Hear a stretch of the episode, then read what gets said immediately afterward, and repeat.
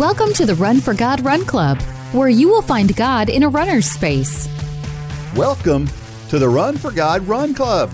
This is your one stop each week to be motivated and inspired to get off the couch and onto the running trail where you can, in turn, inspire others to do the same.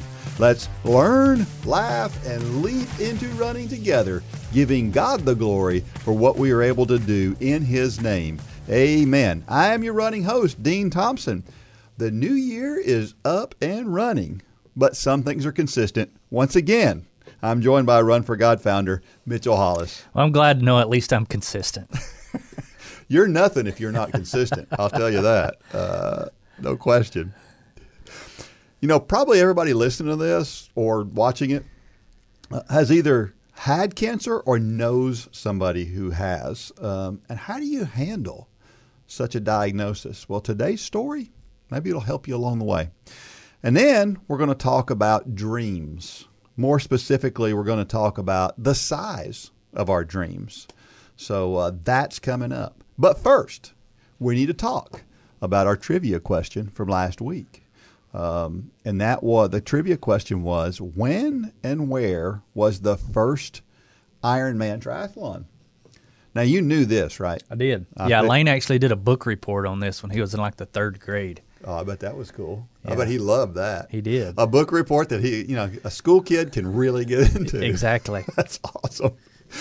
Uh, a triathlon, of course, for those of you who are not real clear, the triathlon is a swim, a cycle, and a run, almost always in that order. Um, the three sports um, are contested in a continuous way so that you go from one to the other with a transition in between each one. Um, and this started er, in the early 1970s. Now, we look at a sport that is as big as triathlon because triathlon is fairly sizable. I mean, it's an Olympic sport right now, right? So it's fairly sizable, but it only began in the 70s. So, and it started with the San Diego Track Club. Uh, the triathlon was designed by those folks to be something to supplement their running. So, uh, which is great for all of us that are in the run club and thinking about running all the time to understand that. The first event was held on September 25th of 1974 two guys, uh, Don Shanahan and Jack Johnstone, were the pioneers behind this and the guys who kind of organized this. And of course, the San Diego Track Club sponsored the event. Um, and at that point in time, the triathlon was a 10 kilometer run, an 8 kilometer cycle, and a 500 mi- uh, meter swim. That sounds crazy now because all of those, those distances are way out of proportion from what we're used to. Um, but that's that was the first one. So in 1989, uh, the sport was awarded Olympic status. When you think about that, that is crazy to think that you go from the first event ever held to an Olympic sport in 15 years. But that happened. And then, of course, it was voted on in, in 89. It started in 2000. So um, amazing from from no triathlon to an Olympic event, 26 years total. So let let me let me challenge you or ask a question because I'm pretty sure I, I know the answer to this. But your question was when and where was the first Ironman triathlon, not the first triathlon. And if I'm not mistaken, the first Ironman was in Hawaii in 1978 And you're right. because it was the year I was born. And you're right. That is that is true. And I, you know what? Now that you say that, I've I really messed up, messed up on the answer. the wording question. the wording matters but It you're right the first triathlon was, Was in in San 1974 in san diego but the first ironman triathlon came as a result of i believe those same guys kind of it, it came as a result of kind of a dare let's let's take this to extreme and Yeah. why they decided to do it in hawaii i don't remember why maybe we need to ask lane about this but Yeah. but the answer to the question i believe is actually, Is actually 1978 in hawaii That is true. That is true. Man, uh, that's th- this is uh, this is on the fly. This is what happens when you uh, you know you're just trying to put stuff together, and you, know, uh, yeah, you're right. That I was thinking triathlon, but our first Ironman. Now, Ironman triathlon too, interestingly, is not an Olympic correct event, right? Correct. Lane calls it the old man sport. Yeah, the well, old people sport, the old people triathlon. That's typically what happens, right? Right. Um, now they have these ITU. Um, in- What's that? The International Triathlon Union. Mm-hmm. Yeah. Um, it started in 1989. Was, and that's a highly competitive. Right. Different. It's really different. It is. yeah. It it kind of takes the biking is is more criterium style racing, um, whereby you can draft and you can. They're usually big packs.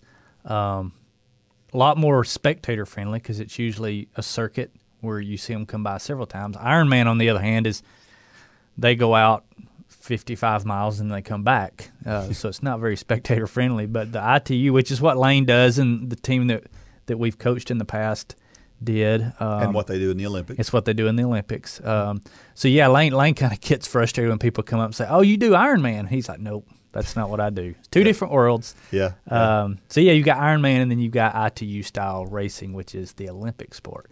Uh, but many times those ITU racers, for instance, people who have been in the Olympics, they kind of graduate to the Ironman distance. Um, and that's why so many records are being shattered now in the Ironman events is because these guys who learned these guys and gals who learned to get really fast at the short distance, well now they're just adding mileage and they're just shattering just about every Ironman for the past several years there's been a record fall, a course record because you're getting these the the knowledge of how to get fast is is is catching up to the triathlon world and it's you know a lot of people think longer is better when you're younger but it's actually the opposite shorter get fast learn how to hurt get you know so so yeah i, I didn't mean to throw a monkey wrench in your um, no, that's fantastic. your statistics here Yeah, yeah. Well, it, I mean that that is where where triathlon started. Right. Ironman triathlon was. so what was the actual later. question last week The actual question was when and where was the first Ironman triathlon? okay So yeah, and it was in Hawaii in 1978, um, Hmm. and and was it was kind of a similar thing though. Like you said, it was these folks looking for something a little bit different, a little bit more, and Yeah. uh, and they figured out that I believe there was a debate going on between the group of guys that one was a swimmer, one was a biker, one was a runner, and they were all saying, My sport's harder, no, my sport's harder. And for whatever reason, they decided, well, let's just do all three in a day and see how that turns out. Um, and the distances are, are interesting because the the running portion you understand it's a marathon Right. right I, I wonder how they got to a 2.4 mile swim Probably the same way they got to a 26.2 mile run. Well the 22.6 mile run started though a long time before that was there an event that was a 2.4 mile swim at some point in time that was considered a long event Yeah, I don't know. and then and then same thing for the bike ride you know it's 112 miles well I, my gut my gut tells me that the That course was that was the, just course. the course they that set was the up course they set up. Yeah. Yep. And they decided to, to make the run 26.2 miles because 26.2 miles made sense because it's a Right. marathon. Exactly. Yeah. and then the biker had to go, well, the equivalent for 26.2 miles running is. Yeah, we can hear the conversations. You know, we we can understand those. But yeah, good question. Uh, yeah, it was a good question, an interesting one. And, um, you know, people have gotten crazy now. People have gotten crazy with these because now you don't just have Ironman, you have double Ironmans, you have triple Ironmans, and now there is a Deca Ironman where it's 10 times the distance. well, if you remember the very first volume of the 5K challenge, we talk about Gary Brasher, who was a uh, Deca Ironman, and yeah, those people are insane. Yeah. You know, they're that's that's just a extreme glutton for punishment. And this has led to other other things. There was something somebody told me one day to pull this pull up this website one time, and and I did. And the website was youmaydie.com. so I checked it out, and it was about this race that was it was partially running, but it was a very small portion of it. Portion of it. Um, but you can go now. That's been kind of absorbed into another another race series, kind of. But it's it's diving. It's it's bringing. You, you have to carry like It's a, an adventure type a big roll of coins with you and buy. It's weird. It's a weird thing, but it's uh, very interesting. If there's a there's an article about a guy who was a reporter who decided to try this thing and wrote his account of this thing, and it's it's really interesting. It's really Yeah. interesting, but crazy. But Yeah. it's and it's not for runners. It's not for runners. One of the things they had to do was they had to, at one point in time, they had to dig a hole in a particular area, and they had to fill up a wheelbarrow and had to run this wheelbarrow 100 meters across a, a field, and then dump it in something else, and they they had to do so much of this digging and dumping was was part of the race, mm-hmm. and again. It's to me, it's it's a little closer related to, to uh, what's the sport where they do all the other the uh, uh, they run and they weightlift and they um, gosh it's on the the tip of my. American Ninja Warrior. Or? No, they, they they do a lot of weightlifting and then they'll run after right afterwards. Oh, CrossFit. CrossFit. Yeah. CrossFit. Yeah. To me, that's more CrossFit type stuff than than running stuff. But Yeah. which CrossFit is a whole different category and a whole different It sport. is. Yeah. Um, and some of those folks are amazing athletes. Which is pretty cool. I mean, It it's it, people they're they're getting very creative in ways to stay fit. Yeah. And scratch that crazy itch that a lot of athletes have. You know, they they want to do something kind of crazy that people say can't be done. And that's in every sport, really. I mean, it's not just running or triathlon. It's it's every sport. There's extreme yeah. I think there's a whole channel dedicated to that now. What's it called? Um,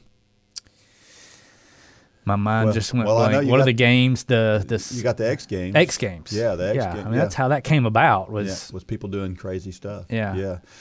Uh, some of the stuff they do on motorcycles and other things these days are like when I was a kid, you never would have thought about any of that. a backflip on a motorcycle. Yeah. I mean, who would have ever thought? It- Yeah. They said that that, um, what's the word? It's We're having a hard time not with words. geometrically, today. but physiologically, it, it can't happen. Is that the right word? yeah, maybe so. Yeah, Gravity says it can't happen, but they figured out how to make it happen. yeah, yeah. So it, listen, if you're out there and you're wondering, okay, why are they talking about all this extreme stuff? That's not me. I'm just a beginning runner, and I'm just hoping to get to the end of a 5K finish line. Listen, we get it, but a lot of those people they started there. I was that person. So uh, sometimes that's where that's where it starts. And if you hey, listen, we're not denigrating anybody who doesn't go to those crazy extremes. Of course, um, if you're the person who you just want to get to the end of that 3.1 miles, it's great because that's your extreme. Yeah. everybody's extreme is different. Um, there's that guy who did the DECA triathlon. I've done an Ironman triathlon. I am never ever going to get on the starting line of a DECA Ironman triathlon. It ain't going to happen. I'll never do any. I shouldn't say never. I do not plan to ever do anything that has ultra associated with it again. ultra marathon, ultra Ironman, ultra whatever. I just um, may, maybe that'll change, but I, I don't think I'll ever do that again. I've I've tried it a few times and not for me. Some guys love it. Some some guys and girls they just they love the longer the better. You know, how many blisters can I get and malnourished can I get on a run? And that's just it's just not appealing to me anymore. Yeah, well, their motivation's not a lot different than that beginning runner who wants to get to the Exactly. end of the 5K finish line. It's just it's the next step. Mm-hmm. So um, some people just want to take way t- way more steps than others. Sure. Um, hey, don't forget that we have a Strava group out there. That uh, if you're a runner and you use Strava, of course, it's really easy to join that Strava group. But if you, I had never used Strava until I don't know eight or nine months ago when we set up this group, and I thought, well, I, I- better join. Man, And that group's gotten big too. And the group's gotten big, and it's really neat to go back and look and see what everybody's doing. So um, It's kind of if people don't know what Strava is, it's kind of I compare it to it's kind of like the social media for endurance athletes. So you, it's where you post your. It's a lot of times it'll sync with your Garmin or your Suunto or whatever hardware you have for your run, and but you can you know there's segments and things that you can kind of break. It's it's kind of a it turns into a community of workouts. Yeah, You know, yeah. you can see other people's workouts and you can see yours and look at all your stats and they create these little competitions inside of it and it's it's it's really cool. Yeah, it's and it's encouraging to go in there and see what everybody. And if you're a. Run Club member, you can join the Run Club Strava group. right, Yeah. and you can see what other people in the Run Club are doing. And um, I know that, that some people have asked me, you know, why why don't I post my workouts and stuff on uh, on the Facebook page? And it's because I just never have been that way. I've just never done that. And Mm-hmm. Nothing so- wrong with it. Yeah, and so I, I, I just don't do that. And so, uh, but if you want to see my workouts, they're in the they're in the Strava. Yeah, can Strava, that's what it's built for. Yeah. You know, the Facebook, it's more built, the Facebook group is more for conversation and encouragement, but the Strava, that's that's what it's all about. It's And just so you know, if if you've tried to join and you weren't able to get in, it's because we do check to make sure that you are a member of Run Club for two reasons. It's part of it's a perk of being the Run Club, but we also don't want some weirdos in there. Yeah. Um, we we really we really vet who's coming in, and if if you're a member, then we consider you one of us, and, and we'll let you in. But if if we don't know who you are and you tried to tried to get in, then chances are we we denied you, and it's just because you know it's a it's a little bit not that it's personal information, but it's it's information that you don't just want the whole world to see. So Yeah. that's that's kind of an extra step we take that we we personally look at each name yeah. that requests to be on there. And, and listen, if you've got, depending on the watch that you have, uh, it can be extremely easy. Mine, Mm-hmm. I know that a lot of times I run with my phone because I'm listening to a podcast or something, and by the time I hit stop and save, and when I hit save, like ten seconds later, it's already uploaded. Well, if you use Garmin Connect, it'll do the same thing. Yeah. As soon as it hits Garmin, Garmin sends it to Strava. It gets into Strava quicker than it does Garmin. Sure. Connect. Yeah. So. Go figure. Um, well, as always, we are proud to be sponsored by the world's greatest digital music platform, J Radio. If you haven't checked them out yet, what are you waiting for? You get up early before the kids for your morning workout. Spend some time studying or reading your devotion. And pick up the kids each afternoon.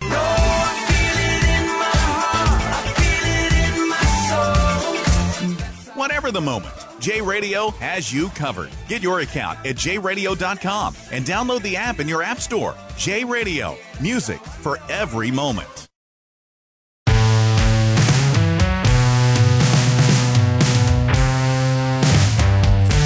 And we are back. And don't forget that you can send questions, messages, whatever you have to dean at runforgod.com. My email traffic has picked up significantly over the past uh, short while. As a matter of fact, I was thinking about doing something probably, uh, well, by the time you hear this, I will have already done it, but uh, uh, somebody had, had, had asked me some particular questions, which I thought, well, there might be a lot of people that want to know that. And so I'm probably going to share it on a Thursday night um, soon. So if you don't know about us, though, make sure you go to runforgod.com or runforgodrunclub.com and learn more about who we are, what we do, um, and and you can you can get the skinny on what's going on.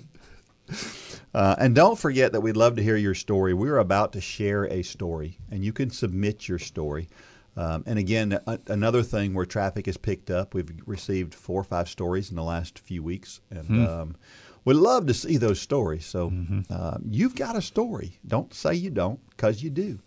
And uh, we'd love to hear your story. And we'll, as we always say, if you're a part of a run club, um, you get your story in there quicker. Go to the front of the line. you go to the front of the line, and that this week's story is one of those. So um, I'm getting I'm getting more emails than ever, like I said, and I'm getting a lot of people who are sending me emails saying, "Ugh, I signed up for this couch to," or I've seen posts too. I've signed up for couch to marathon, and I'm really scared. What are we telling those folks, Mitchell? You should be scared. No, I'm just kidding. no, I mean it's it's you you can't look at that's why we that's why we're we're so cautious about telling people just to go download the training plans and because you can you can wig yourself out by looking um a year down the road. Yeah. You can you can look and see that yeah, I mean, a year down the road, or nine, ten months, eleven months down the road, you're you're going to see eighteen and twenty mile runs. And if you've never run a day in your life, that's very intimidating. I haven't ran a marathon in several years, so 18, 20 miles to me right now is very intimidating. But it's just like everything else. We promise you that if you will do, if you will stick to the plan, do it as prescribed, and don't jump ahead. Let's park right there for just a second. We've already seen the post on social media. The people didn't say, haven't said they've never run before, but it's pretty obvious by the way they're talking that they've never run before or they haven't run in years. And they're saying, I went out and ran two miles last night. Don't do that. Yeah. Don't, please don't do that. Stick to the plan. We're, by the time this airs, we would have, we, we started last night. Uh, there's still plenty of time for you to get in. We've always said that people can join the 5K challenge. People who have never run for the first several weeks, five, six weeks, you can join even if you've never run and start where we're at. Um, but if you stick to the plan, is it going to be a challenge? Yes. Can you do it? Absolutely. No question, no doubt. Trust us. Trust us, and we'll get you there. Um, but yeah, I'm I'm blown away. I'm blown away that you know we had some kind of loose goals. I think we've already talked about this, and um, as of this recording, we're over 1,300 people who are starting this journey with us. And I have a feeling. Oh, I'm not going to say what my feeling is. I think we're going to be a lot more than that by the time this actually airs. Um, and I think it's because we've struck a chord. People have this on their bucket list, and if you look anywhere in the nation, there's really no good place. If you say, I'm going to run a marathon, the challenges are really the same today as back when they when I ran my first marathon. Yeah. There's not a lot of places to plug in for a marathon training group where you get the where you don't get looked down on. Number one, that's that's common. You know, our sport, um, it's a different culture in a lot of places. Yeah. And so that's not the case here. We welcome every we want we want the people who have never run. So the intimidation factor's out the window. The the I'm better than you is out the window. People realize that, and we've struck a chord. This is on a lot of people's bucket list. Uh, a lot of people who have um, never thought they could. It's on their list, and we're simply giving them an avenue by which they can reach this goal of running a marathon. So if you're listening to this, number one, you're not a run club member. Number two, you're not signed up for the Couch to Marathon. Do it today. Do Yeah. it today. Yeah, absolutely. Uh, you're going to be able to do this. You just need to have some faith, and and as Mitchell said, trust us. Mm-hmm. We we can help get you there. Our story this week comes from Linda Herndon, and she is in Corpus Christi, Texas, uh, and it's called "Those Three Little Words." Those three little words. Whenever you hear them, you listen up because you know something important is going to follow. I'm sorry, but you fill in the blank. What I heard was, I'm sorry, but you have cancer. What? Not me. I feel great. Ovarian cancer? There has to be a mistake. Stage four, that was almost seven years ago and it wasn't a mistake. I had stage four ovarian cancer that had metastasized from my ovaries to my lungs. Not three words you want to hear. Your mind races, full of disbelief, while your body slowly deflates. In a room full of people, you instantly feel alone. Been there, done that. Now I want to share a few more words with you. You are not alone. According to the American Cancer Society, a new case of cancer is diagnosed every 20 seconds in this country. It's impossible to find someone who hasn't been touched by cancer a friend, a colleague, a relative, or maybe even yourself. Even at this alarming rate of occurrence, a cancer diagnosis is deeply personal. You have two choices. You can stay bitter, or you can fight to become better. Better physically, mentally, and emotionally. It is not easy.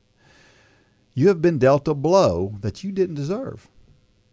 Your new normal may include sickness and surgery, chemo and confusion. Welcome to my world. Does it sound like yours? Diagnosed stage 4 serous ovarian cancer in 2015. No instruction manual provided. Information was technical and non personal. I was a statistic with a patient ID number. As a result of my fight, I have learned a few things I would like to share with you. A kind of manual on surviving cancer 101. I'm sorry I wasn't I'm sorry I won't cure you, but I pray it's going to make you feel better. Hopefully, it will help you find your new inner strength and not feel so alone in your fight. First, grab a package of tissues.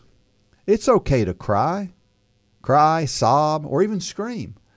Life's not fair. How will I manage? Things are out of control. I'm scared. Wow, that's a lot to handle. Allow yourself a good cry, but don't let yourself stay there. When the tissues are gone, so are the tears. Second, worship God. Faith in something bigger than yourself is crucial. The same Savior that set the stars in the, in the sky created you and me. Kneel down, look up, and dig inside to discover the Creator and lover of your soul. The reward for this exercise will be peace. It's important to locate the source of your strength and peace. It gives you balance and keeps you from uh, driving yourself crazy. Even by yourself, you won't be alone. The next step is hard because it requires putting one foot in front of the other. Exercise. Time to start walking. You must get started on a daily habit of incorporating physical activity into your new life. This time, you're on your own. No one can do this one for you. Start slowly stretching and walking. Each day, take one more step. Add one more exercise. Work through the exercises, and in time, you will enjoy amazing benefits. It's true, laughter is the best medicine. Just put on a red nose and try not to laugh at yourself and feel better. Laughter is where modern medicine and miracles meet. Laughter has been proven to ease pain, improve attitudes, stretch muscles, burn calories, and release endorphins. It doesn't cost anything, and insurance can't bill you for it. Finally, it's chocolate time. Don't eat the cheap stuff. Save the good dishes. Don't eat the cheap stuff. Save the good dishes or wait to apologize. Celebrate every single day and live your dreams. Work through your bucket list and then start a new one. Emerging new medicines used with faith, exercise, and laughter can give you a great life. Remember your two choices. Don't just survive, thrive. this one hit home a little bit for you, didn't it? It did. It did. You know, uh, for for people listening, I had uh, stage four testicular cancer when I was 19 years old. Um, but I, I think I was a little bit like Linda here. I first of all, I don't think I ever fully believed I had cancer. Not not because I doubted the doctors, but because I was an arrogant 19 year old. Um, so I remember I was pretty young in my career. I was, I mean, I got into the building industry right when I, gra- long before I graduated high school. I was working on job sites, but I'll never forget when I was taking chemo. I, I made the decision that I wasn't going to have the pity party.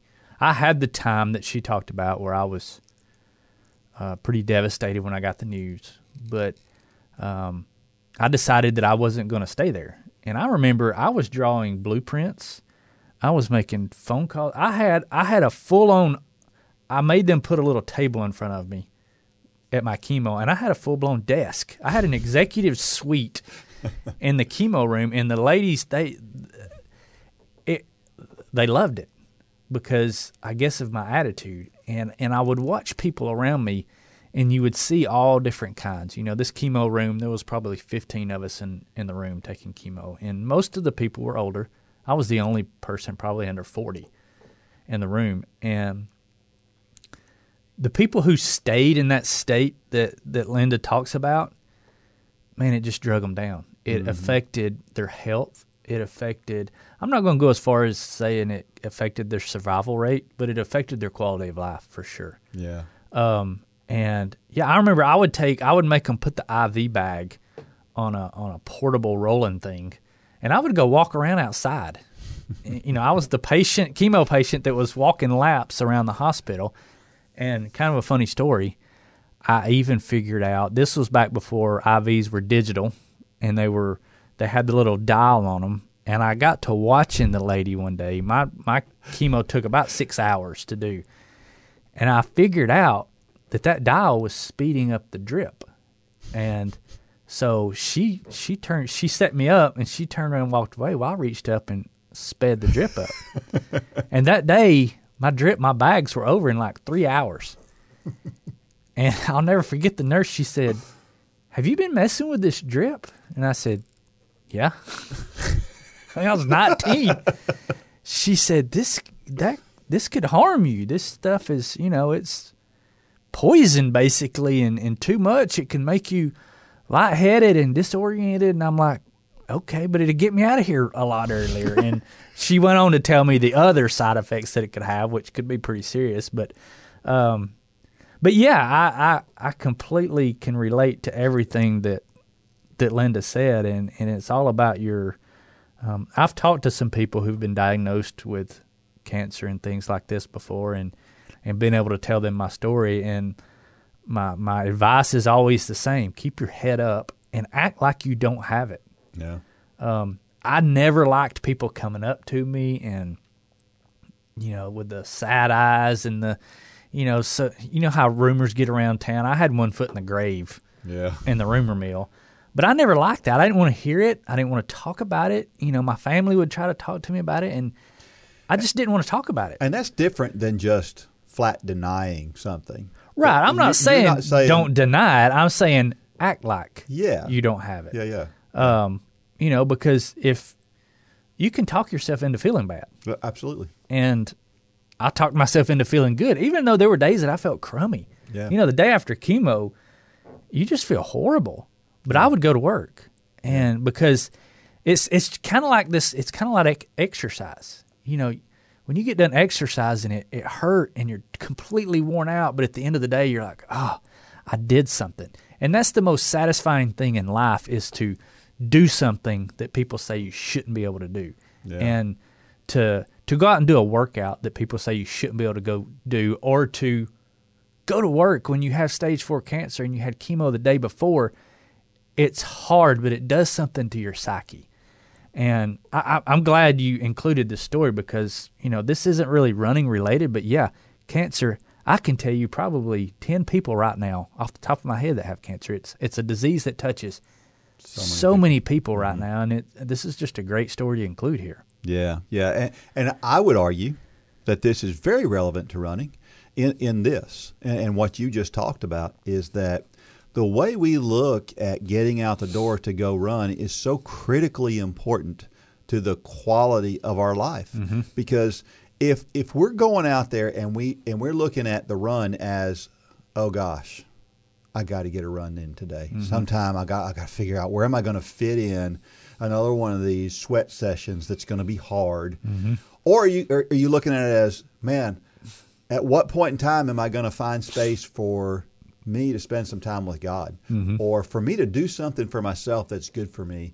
And, the way you look at that just has a tremendous impact on how that next 30 minutes, hour, however long you're out there goes. Mm-hmm. And not only that time, but the time afterwards as well. Mm-hmm. So, Yeah, and I mean, I'm by nature an optimist. Yeah. I'm always a glass half full guy, and some people are naturally pessimist. Um, but you can change that. You can mm-hmm. force yourself to to look on the brighter side of things and not always look on the the negative side of things. I mean that that disease could have taken me out. Mm-hmm. I thank God that it didn't, but I was never going to think that. I was like I said, I had a, a rough day or two. I gave myself a day or two to kind of just have the pity party. But then I moved on and I said, you know, it's not going to do me any good to be like that.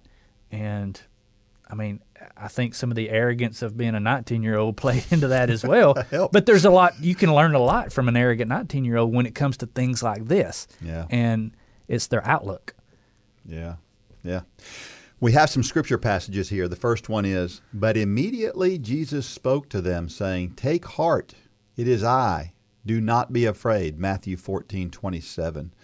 Um, and this was that point at which he's walking on the sea. There's a storm. He's coming toward the, the boat, and, and they're like, um, Oh my gosh, uh, there's a ghost out there. And he's like, Don't worry. It's me. I'm here, right? But you, you know, you made a, a statement, a very important statement, or Linda made a, a very important statement. They knew his voice. Yeah. And I think that, uh, you know, whether it's cancer or it's the busyness of life, I mean, all of our lives are chaotic. We're, we're, we're a, such a busy society that it's so much more important to slow down and find time to do nothing so that we can hear God's voice and we can understand when it's Him talking. I, I still go back to the statement that did you make the statement or just did you read the statement where I'm so busy today that I need to find more time to spend with God? That's so, yeah, that's so true. Um, but so many times that's that's the time that we will push aside, and as a result of that, we we don't recognize when God's talking to us because Yeah. God is often talking to us.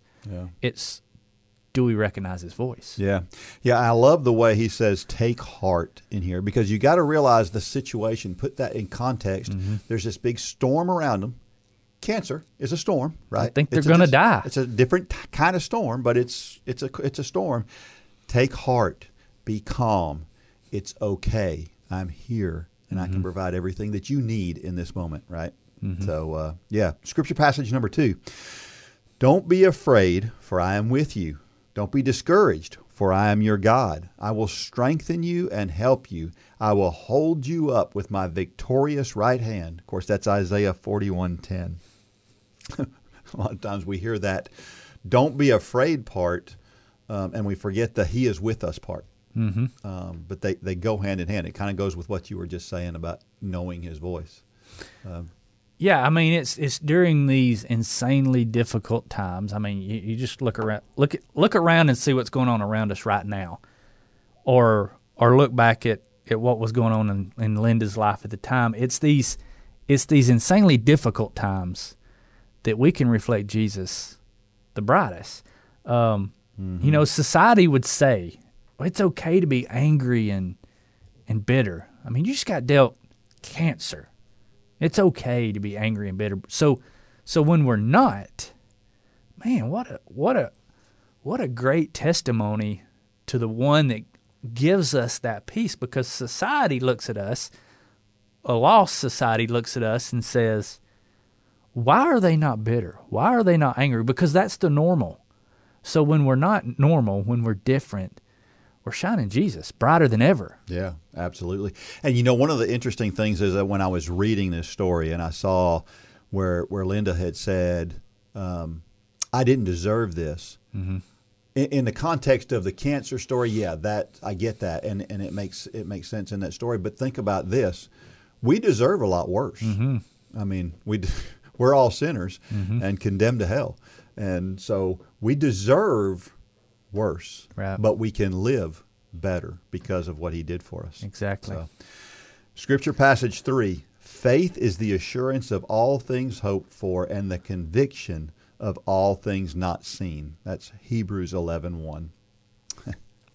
You know, I remember this verse. I know the New King James Version off the top of my head. Faith, faith is the substance of things hoped for, the evidence of things not seen.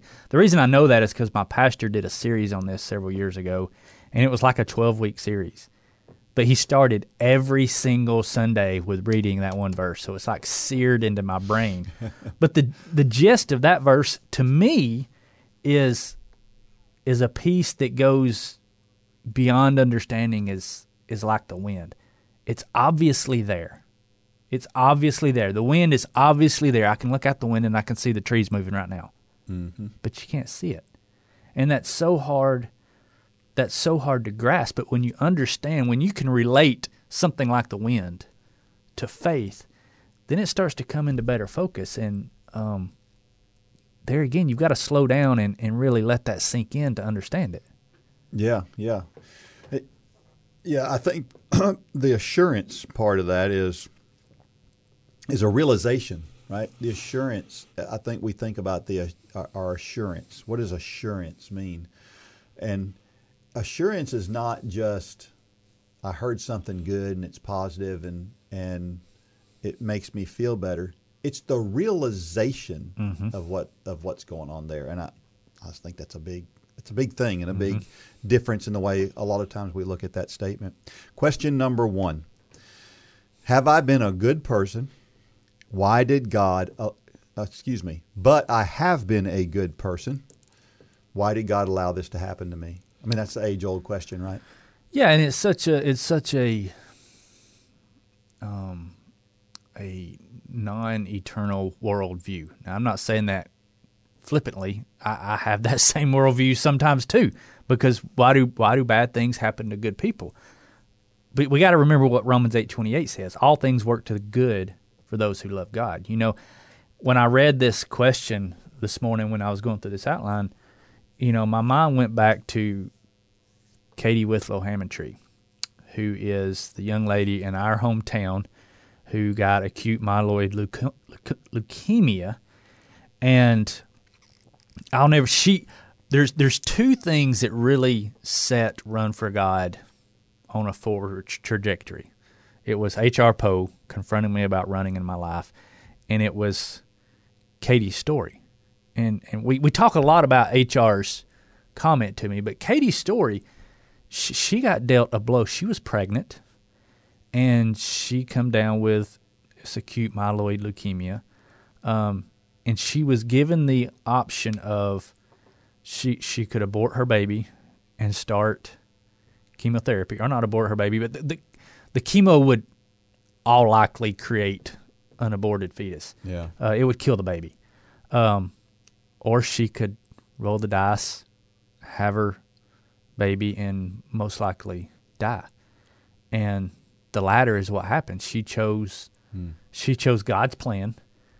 Although it was a terrible hand to be dealt, she changed so many people's lives because of her attitude. She she did she knew she had a death sentence but she she began to shine brighter than she had ever shined in her life and she changed so many people's lives. She's what part of the, half of the reason that this ministry started was because we were we were doing a run back then in her honor and it's that's where I saw the power of a t-shirt. Yeah. we were we were running with these shirts that said running for Katie and how many people saw so so that one life that bright beacon in a very dark place partly spurred this ministry on and changed hundreds of lives in our community. And she's just a good example of, in God's grand design, that is why sometimes bad things from an earthly standpoint happen to good people. I know where Katie is today, and she's not doing bad. Yeah. She's doing better than all of us could ever imagine Yeah. But she made so much good in the process of doing what we saw as as bad. So it's just it's just your perspective. Well, let me share another story with you, and I haven't even shared this with you personally. This will be something you haven't heard before. That, uh, and this just happened this last week. My brother just got out of the hospital. Mm-hmm. He had double pneumonia and COVID, and um, thankfully, it looks like he's going to be fine. But that's a horrible thing to go through, right? He couldn't breathe. I mean, it was my brother. If you guys, if, you're watching this, you see me and picture the opposite, and that's my brother. My brother is five inches taller than me and 150 pounds heavier than me, and uh, Body slam you in a heartbeat. easily. Um, and he's a tough guy. He's a man's man. He's just that way, right? Yeah. He's a rugged, rugged kind of guy. He was he was almost crying Hmm. over this whole thing. It was so bad. He goes to the hospital. He gets in the hospital. While he's in the hospital, he has a phone call with his father, my father. Mm-hmm. Um, Darren's 54 years old. For the first time in his life, he heard my father tell him he loved him. Hmm. The first time in either one of our lives that my father ever told either one of us Mm-hmm. that he loves them.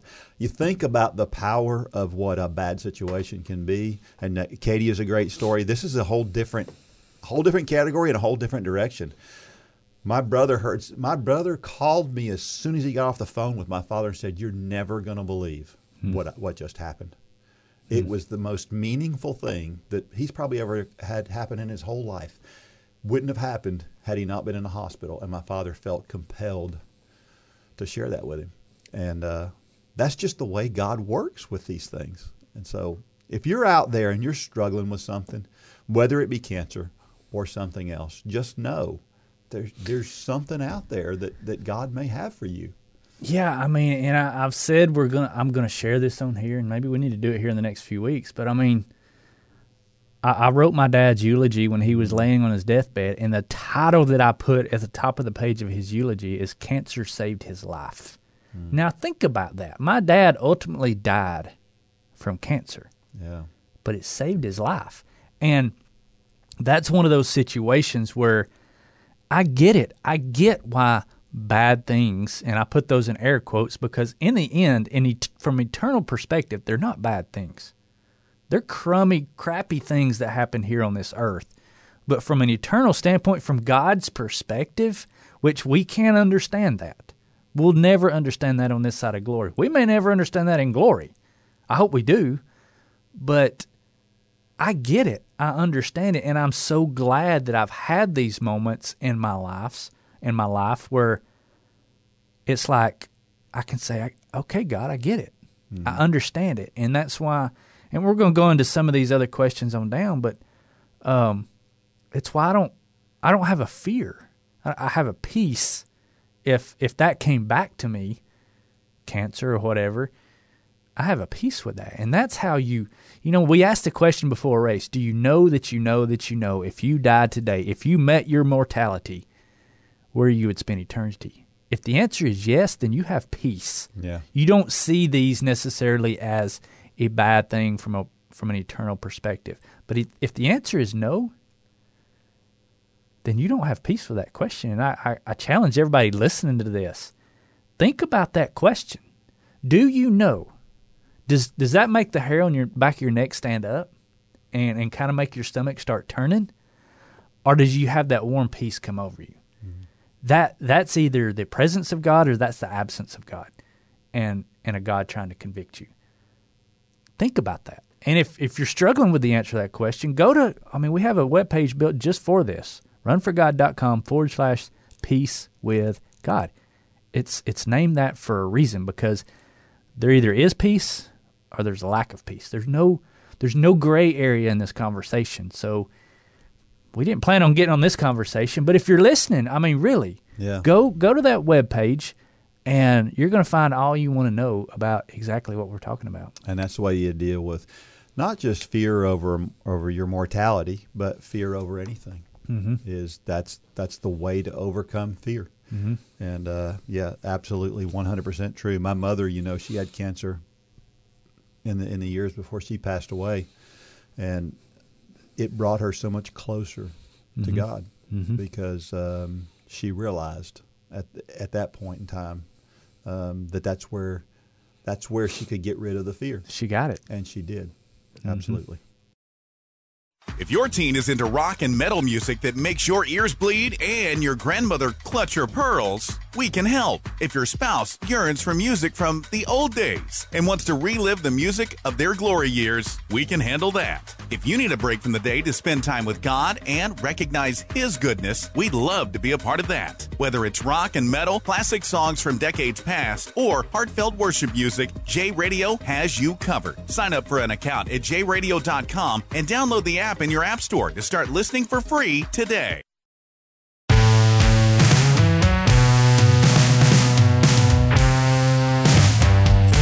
All right, we are back, and boy, isn't it exciting to see Run Club growing like it is growing. It's crazy. Isn't it's it? keeping us. I had to call in the troops last night. You know, Holly's probably going to kill me for saying this on the air, but I mean, Holly and Gay are a little bit overwhelmed with the the kit's going out, and so we, we I called in my mom and our neighbor last night. Great Alyssa Dean was on here last week with us. Yeah. Uh, Dean's wife Alyssa, she's over there all packing boxes and trying to get. So we called in the cavalry last night because the response is just it's it's awesome.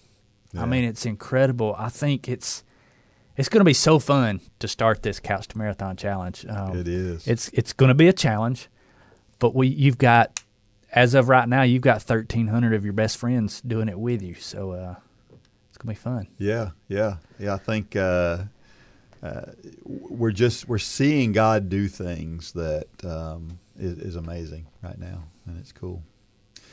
It's time for Dean's thoughts, and that's a time when I share something I've written about the intersection between running and faith.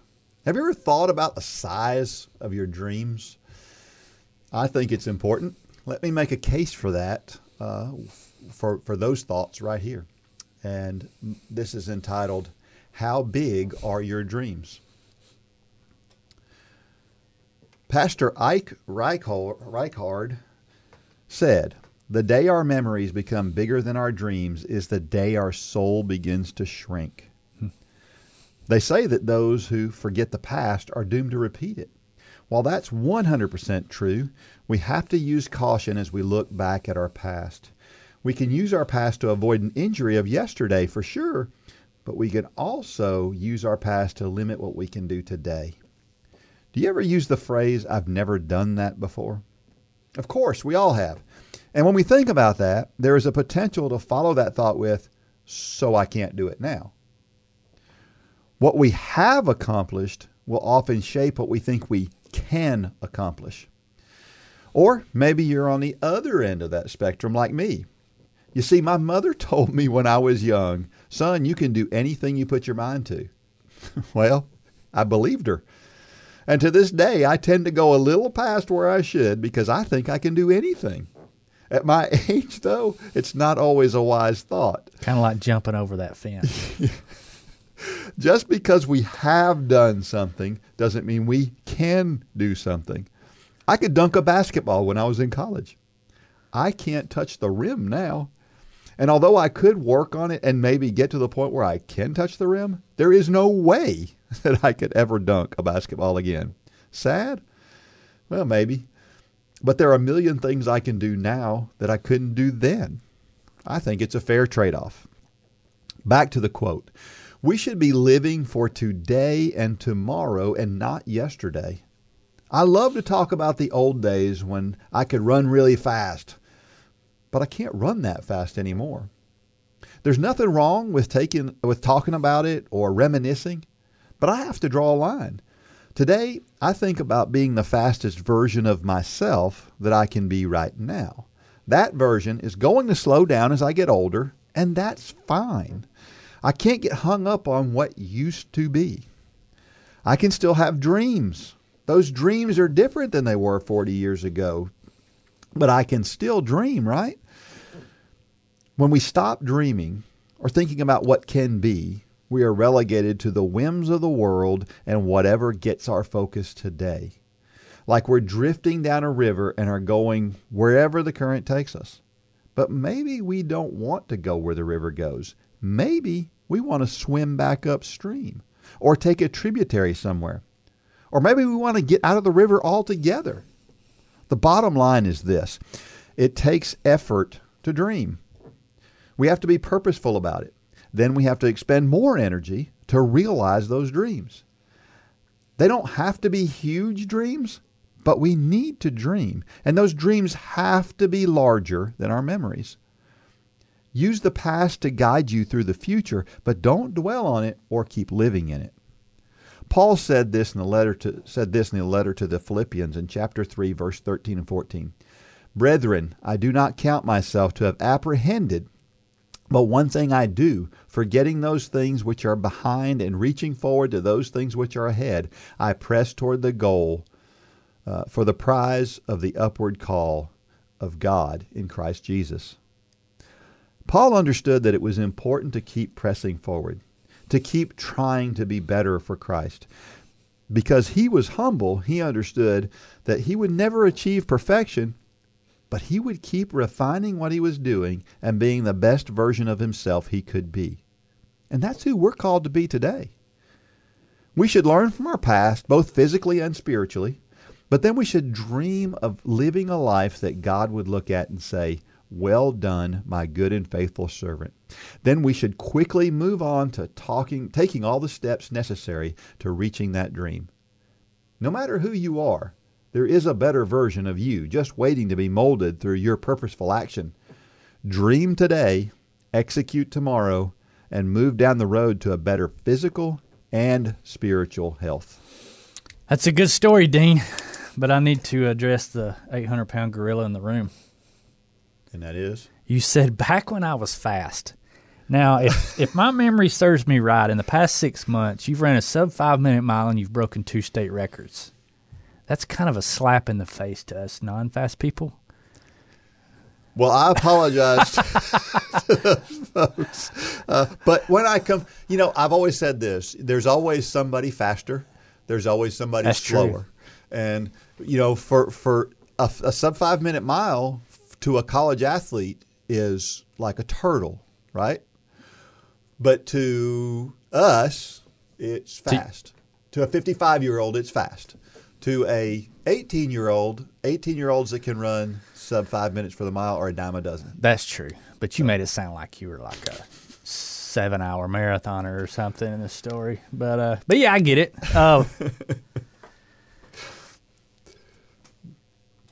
Well, maybe maybe dreams and goals are the same thing. I think I kind of use those interchangeably because of the quote. Um, you know, I heard somebody say one time, uh, goals are dreams with work boots on. that's a good way to put it. I like yeah. that. Yeah, It's a little bit different perspective. yeah. And we all know that person who's stuck in the past, don't we? Yeah. Who just they just can't get by the fact that things are done are different today. Mm-hmm. The that that they don't have the same resources they had, or they don't whatever the case may be. Um, there's a million th- there's a million directions we could go with that conversation, but so many people uh, are living in the past. And I'll I'll never forget. I talked about my mother a little while ago, and I remember going into her house and it was so apparent that all she was doing was existing. And she was existing because she pined for the past. She worried about what was and wasn't worried about what is to be. And I remember seeing that for several years. And it took her having congestive heart failure and being in the hospital to realize, you know, things really weren't that bad. And uh, and it woke her up. And then um, it completely changed her. Um, she strengthened her relationship with God at that point, and um, she realized there was something to live for today. That there were mm-hmm. reasons to be alive today, and there are reasons for all of those folks who are stuck in the past and are dwelling on something that happened. Maybe it's one event that happened in the past, something bad mm-hmm. that happened to somebody, and you see those people who who they can't get past that thing. God can help them get past that thing. Yeah, or it's or it's the guy. I mean, I, I know these people that you know they were a they're 50, 60 years old, and they were they were a high school football star, and they talk about those days as if it were to hear them talk. You would think it was yesterday, mm-hmm. but they've been having those conversations for forty years, and um, it it affects them. I mean, it it it, it affects them in a negative way. I mean, it's it's good to have memories and milestones and, and things like that, but that it's that's what they need to be. Is just memories and milestones. But we always need to be looking forward. We if you don't have goals and dreams out in front of you, that's that's not a good thing. That's why we always talk about goals and dreams and, and having them written on your bathroom mirror and or however you do it because that's keeping you looking forward. Um, Yeah. Otherwise, you're just going to continue to look back. And that's where many of the people listening to this are. They're in this this this marathon quest, uh, and that's a dream, mm-hmm. and that's a big goal. And as we've said, we've got all those steps planned out. Mm-hmm. And I did a video here recently after a run one day because it just hit me that we're doing all the macro planning. We've got all that; it's already there. The the the underlying portion of what needs to be done is is done.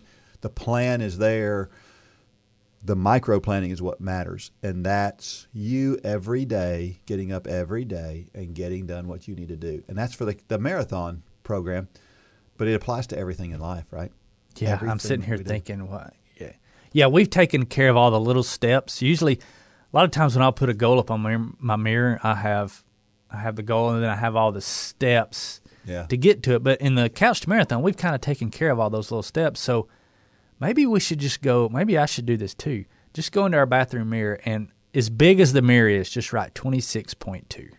Yeah, I mean, that would get your attention every morning, wouldn't it? it would. If you do that, send us a picture. I would love to see that. yeah, and it would um, motivate. That would be motivating Yeah. to, to have that right there. That that talk about a, a focus on a goal. that would be pretty cool. Yeah, one one of the things I know about dreams, and and I think this is a, a, a good a good quote to end on is dreams never die unless you let them. Mm-hmm.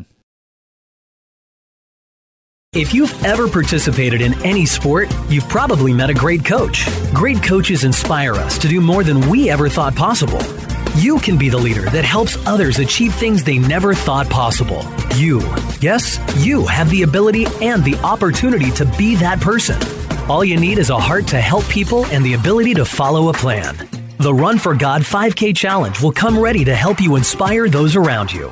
The step by step guide will direct you how to plan, pray, and train people both physically and spiritually. You can help them become more fit in their health and in their walk with Christ. Share your passion. Go to runforgod.com to find out how to inspire others to accomplish big things.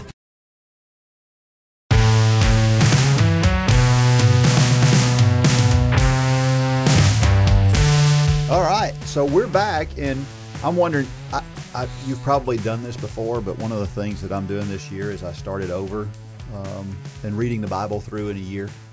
Um, I just really enjoy that. It's amazing how when you do that, the different things that you pick up on the second, the third, the fourth time you go through that, how you just you read it differently, and it's it's funny because we talk about how God is is in the things that are happening today, and we'll see it tomorrow, the things that He's done.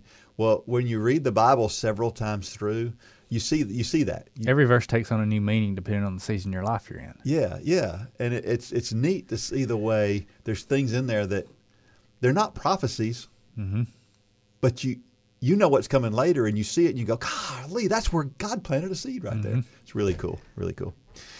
Um, hey, listen, a lot of people have asked about doing races on different dates other than what we have planned for the Couch to Marathon program. So I wanted to speak to those people for just a minute. I get it. I understand. For a lot of people, those races are important races for for you. And again, again, I get it. But here's, I guess, this is the way that I would look at it. There are people that can accelerate this plan and do more, do more in a shorter period of time. I have no doubt there are people in this plan who could be running a marathon in June if they started now. No question about it. Um, but there's a lot of people who can't do that. And so if you're in a group that wants to do this, I caution you to do it according to that person who struggles the most. Don't Yeah. do it according to the person who who, who finds it the easiest. Right. Uh, and, and go at that pace. Now, if you have an entire group who are, are, are really, really athletic and, and you feel like it's not going to be any problem and you want to accelerate that program and you want to do a marathon next December, then then have at it. You know that's that's up to you. Um, just know we're all going to be going at a different at a different pace at that point, and you're going to need to start that acceleration early. You can't you can't just okay, it's time. You can't just cut three weeks out of the program and That's right. You're going to have to start training for that marathon while you're still training for the half marathon, Right. In order to get that done. And so, just some things to think about. Um, you know, I, I'm willing to answer some questions about maybe how you do that. If you want to send me some emails and some things to ask, but again, I caution you: be careful about how fast you want to accelerate things. And again, if you're if you're let's say that there's a there's a oh we've got our 10k planned for I, I can't remember the date but our 10k is planned for a particular date. Well let's say that you don't have a 10k close by and you want to run a close by race and that 10k is two weeks later.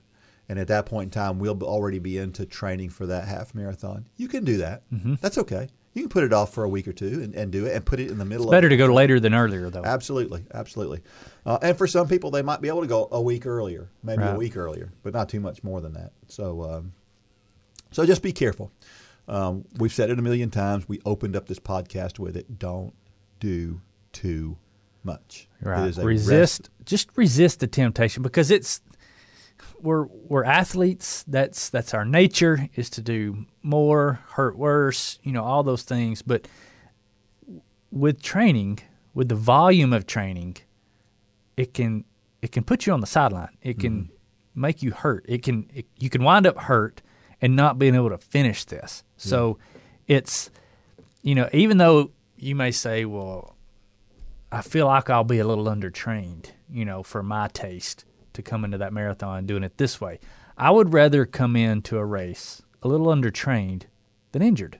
yeah, Injured's going to take you out. right. Undertrained is well, you're just a little undertrained. Even though I don't think anybody's going to be undertrained for this, we're we're gonna we're gonna be spot on uh, on the day of the marathon. But um, yeah, just trust us. Trust, the training. Um, we have a lot of people who want to want to change it, and that's that's okay to have that desire. But um, this is this this plan is built for a specific purpose, and uh, just trust us. Yeah, yeah. Okay, it's time for trivia question time. And, and this question comes up because I was trying to think of a person who was a marathoner um, who started at a humble beginning, let's say. And so that's who this woman is. So there, there was a woman of Japanese descent that held a held the world record in the marathon and the half marathon at different points. Um, she began running when she came to the United States in the 1960s. Who was she? I have no idea, And I would but say, that's impressive. I, I, if there's anybody that knows this off the top of my off the top of their head, a they need they have to be as old as I am, and, b you got to be really good at your running history uh, to know this one. I think this one's going to take some real digging from some folks. So uh, So for everybody out there who says I'm too old to start this program, take a look at this lady. well now this was she started she didn't start in her 60s. This was in the 1960s. Oh, the So- 1960s. Ma- ma- maybe- My yeah. bad. Maybe okay. I should have said that. Yeah. Okay, I thought you said I thought you were saying she was in her 60s and Yeah. maybe she held the record for her age group. Yeah. Okay, so This- she came to the U.S. in the 60s. Yep. She was of Japanese descent and she held the world record for the marathon and half marathon at different times. Yeah, and there's some there- there's a little bit of a I've read a couple of different things, but I saw a movie um, that was made for about her life. Mm-hmm. Um, there is a movie out there uh, about this lady, and it basically pictured her as coming to the United States, and then she meets this guy, and this guy's a runner, and she wants to get to know him better. He eventually becomes her husband, but because she wants to know him better, that's why she starts running. And so, uh, and then she becomes not only a marathoner but an ultra marathoner eventually. So, um, anyway, check. That's that out. interesting. See if yeah, I don't fig- I don't know that one. See if you can figure out who that is. And it is time to share why running is so awesome. And I may have shared this one before because it is such a, a big one. Um, running is affordable. You know, shoes can be relatively expensive, but there's nothing else that you need as a runner that has to be expensive. Um, I, running is my life, right? Mm-hmm. Everything I do revolves around running. I don't. I spend eighteen dollars on the shorts that I wear. so I know there are people out there who spend forty dollars on a pair of running shorts. That's Or great. more. yeah, or more. That's great. That's fine. There's nothing. I'm not saying there's anything wrong with that.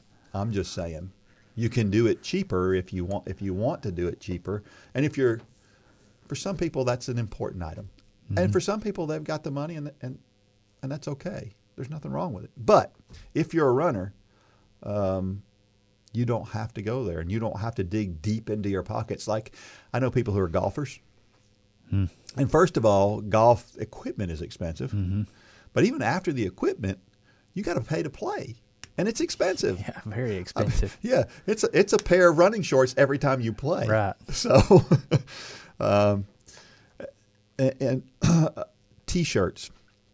you know, if you're a runner, uh, once you become a runner, t-shirts. you're going to have so many T-shirts. Yeah. and that's all you really need. Uh, and again, uh, socks. You know, we a lot of people spend a lot of money on socks. Spend fifteen dollars a pair on socks. The socks I wear, three dollars a pair. I'm in the same boat. Yeah, I mean that, and I like them. And it's the I've been wearing them now for I've been wearing the same socks now, not the same pair, the same brand of socks. I buy more uh, as they wear out. I wear holes in them eventually, and throw them out. And then, uh, but I've been wearing the same ones probably twenty years. I've been wearing the same one for ten years. It's it's the it's the kind where you you can buy six pair for twenty bucks. They Yep. come in the big packs. And, Yep, that's why um, I buy them. Yeah, you, Yeah. you start buying them one pair at a time, and they get really expensive. Yeah, and of course, there's a bunch of other stuff out there that you can that you can buy. Yeah. Um, you know, you can buy a GPS watch, and GPS watches can be very expensive. Mm-hmm. Um, but you can also use your phone that does the same thing a GPS watch does these days, Mm-hmm. right? So, Yeah, luckily I get the hand me downs now. I Yeah. Get, you know, Lane used to get my hand me downs. Now I get Lane's hand me downs. so it's funny how the tables turn. and it's all good. So, our motivational thought of the week is this. Again, we're on this marathon theme. So, the marathon is not really about the marathon, it's about the struggle. And, and it's not only the marathon, but the training. And this uh, this comes from Bill Buffum. Um, he's from the Boulder Roadrunners, and the Boulder Roadrunners is a very that is a very well known group. You know, I run this USATF Masters Championship every year, and there's always a team from Boulder there. Hmm. Boulder is a running mecca. It's not only a running mecca; it's a it's a triathlon. A lot of hmm. triathletes there. A lot of Altitude. yeah, because of the altitude. I remember uh, talking about the Run for God Boulder connection here that, that I have. My, my, my personal story is I was in Tallahassee and I was running one of those USATF races, and this guy comes running across the field. I'm about to start a race. He comes running across this field and he says, Hey, hey, you're Dean, aren't you? And I'm like, uh, yeah. Where's this going? Yeah, and um, and he he says, "Hey, you, you know, I know, I've watched your Run for God stuff, and he said I really believe in what you guys are doing, and it's great to see folks out there with a good faith and, and doing doing things for the running community. So thank you for what you do." I thought, man, that's so awesome, right? So Never told me that story. have I never told No, you that? Well, no. well, listen to this. It goes one step further. I go home and I'm like, well, who is this guy? His name was Doug Bell, and um, it turns out Doug Bell was a world record holder. Really? Doug Bell wasn't just as just as somebody that just happened to have happened up on Run for God stuff, but Doug Bell now is he's he's in his mid 60s. Uh-huh. Um, I think maybe he just turned sixty five, maybe, uh, but was still running sub thirty eight Ks at sixty years old. Wow. So um, yeah, he's a he, he's a fast guy. He owns a, he did own a running store in um, in Boulder. He has since sold that running store, and now he's he does some. Uh, I guess he, he helps out uh, the homeless, Mm-hmm. and that's what he it's basically what he does for his job these days. I've never heard that story. Yeah, yeah. Cool. So, and again, this whole idea of the marathon, it's the experience that's great. It's what makes this group so great is mm-hmm. being able to do this as a group and experience this as a group and having somebody to go and share with that understands what you're going through. You know, when when you go through something tough and somebody else is going through it with you, There's a bond that's created there. yeah, it's mm-hmm. it's like it's like army folks that were in the army. That bond that people that that shared a foxhole have, Right. There's nothing like it. I mm-hmm. mean, the only thing maybe stronger than that is you know it's it's, fa- it's familial, Right. right? So, yeah, it makes it great. So, hey, listen, we're headed for a great 2021. As Mitchell is fond of saying, 2020 was the year of the dumpster fire. 2021 is the year that makes things better. It's going to be better this year. It's going to be better this year. And 20, January 2022, we're going to do mm-hmm. something fantastic. I think we're going to make a statement in Orlando in 2022. and it's going to be fantastic. uh, yeah, I'm excited to see what God's going to do here. Amen. So go out there and, and share this podcast with other people. Let other folks know who we are. Make sure that you go out there and you rate us and you tell other people about us. And we just want to make sure that we're sharing Christ with as many people as possible. And we've mm-hmm. done that today in this podcast. And so this is a great way to find that person who may be a runner out there and doesn't know who Christ is. Maybe this is a good way to share with them. You know, on that note, and and I know a lot of people on here are not on the the we call it the God winks text list, but it's anytime somebody makes a decision to follow Christ through the Run for God ministry, not as a result of anything you or I are doing, but through this ministry, they have an outlet where they can let us know. In the past seven days, we've had eight salvations. Yeah. Eight salvations in seven days as a result of, of what God is doing through this ministry, but also as a result of the support that we get from these Run Club members, instructors, students. Um, these are the people who make it possible for us to wake up every day trying to figure out how to shine the light of Jesus to a lost and dying world, primarily through the sport of running. And uh, if you, if you don't have those Godwink texts, if you don't get those, look on the social media pages. There's instructions on how to do that. Um, but they're those are the highlights of my day. Yeah, absolutely. Um, I mean, when those come through, we had two days last week where three came in each day yeah. and uh, it's just incredible because that shows that while you and I are sleeping, God is working, Yeah. and uh, it's incredible. It is incredible. Yeah, if you haven't signed up for those, do that. And listen, if you're out there and you are sharing um, with other folks, God bless you. Mm-hmm. Thank you for all that you do, because the truth is, is that without you, um, we don't have a place to do this. And so, uh, thank you for being who you are and being faithful. Now, may God bless every step of every run. Go out there and shine your light. Good job, Dean. For more information about the Run for God ministry, go to runforgod.com. If you have questions about your salvation, click on the Peace with God tab. There's nothing more important. Thanks for joining us today.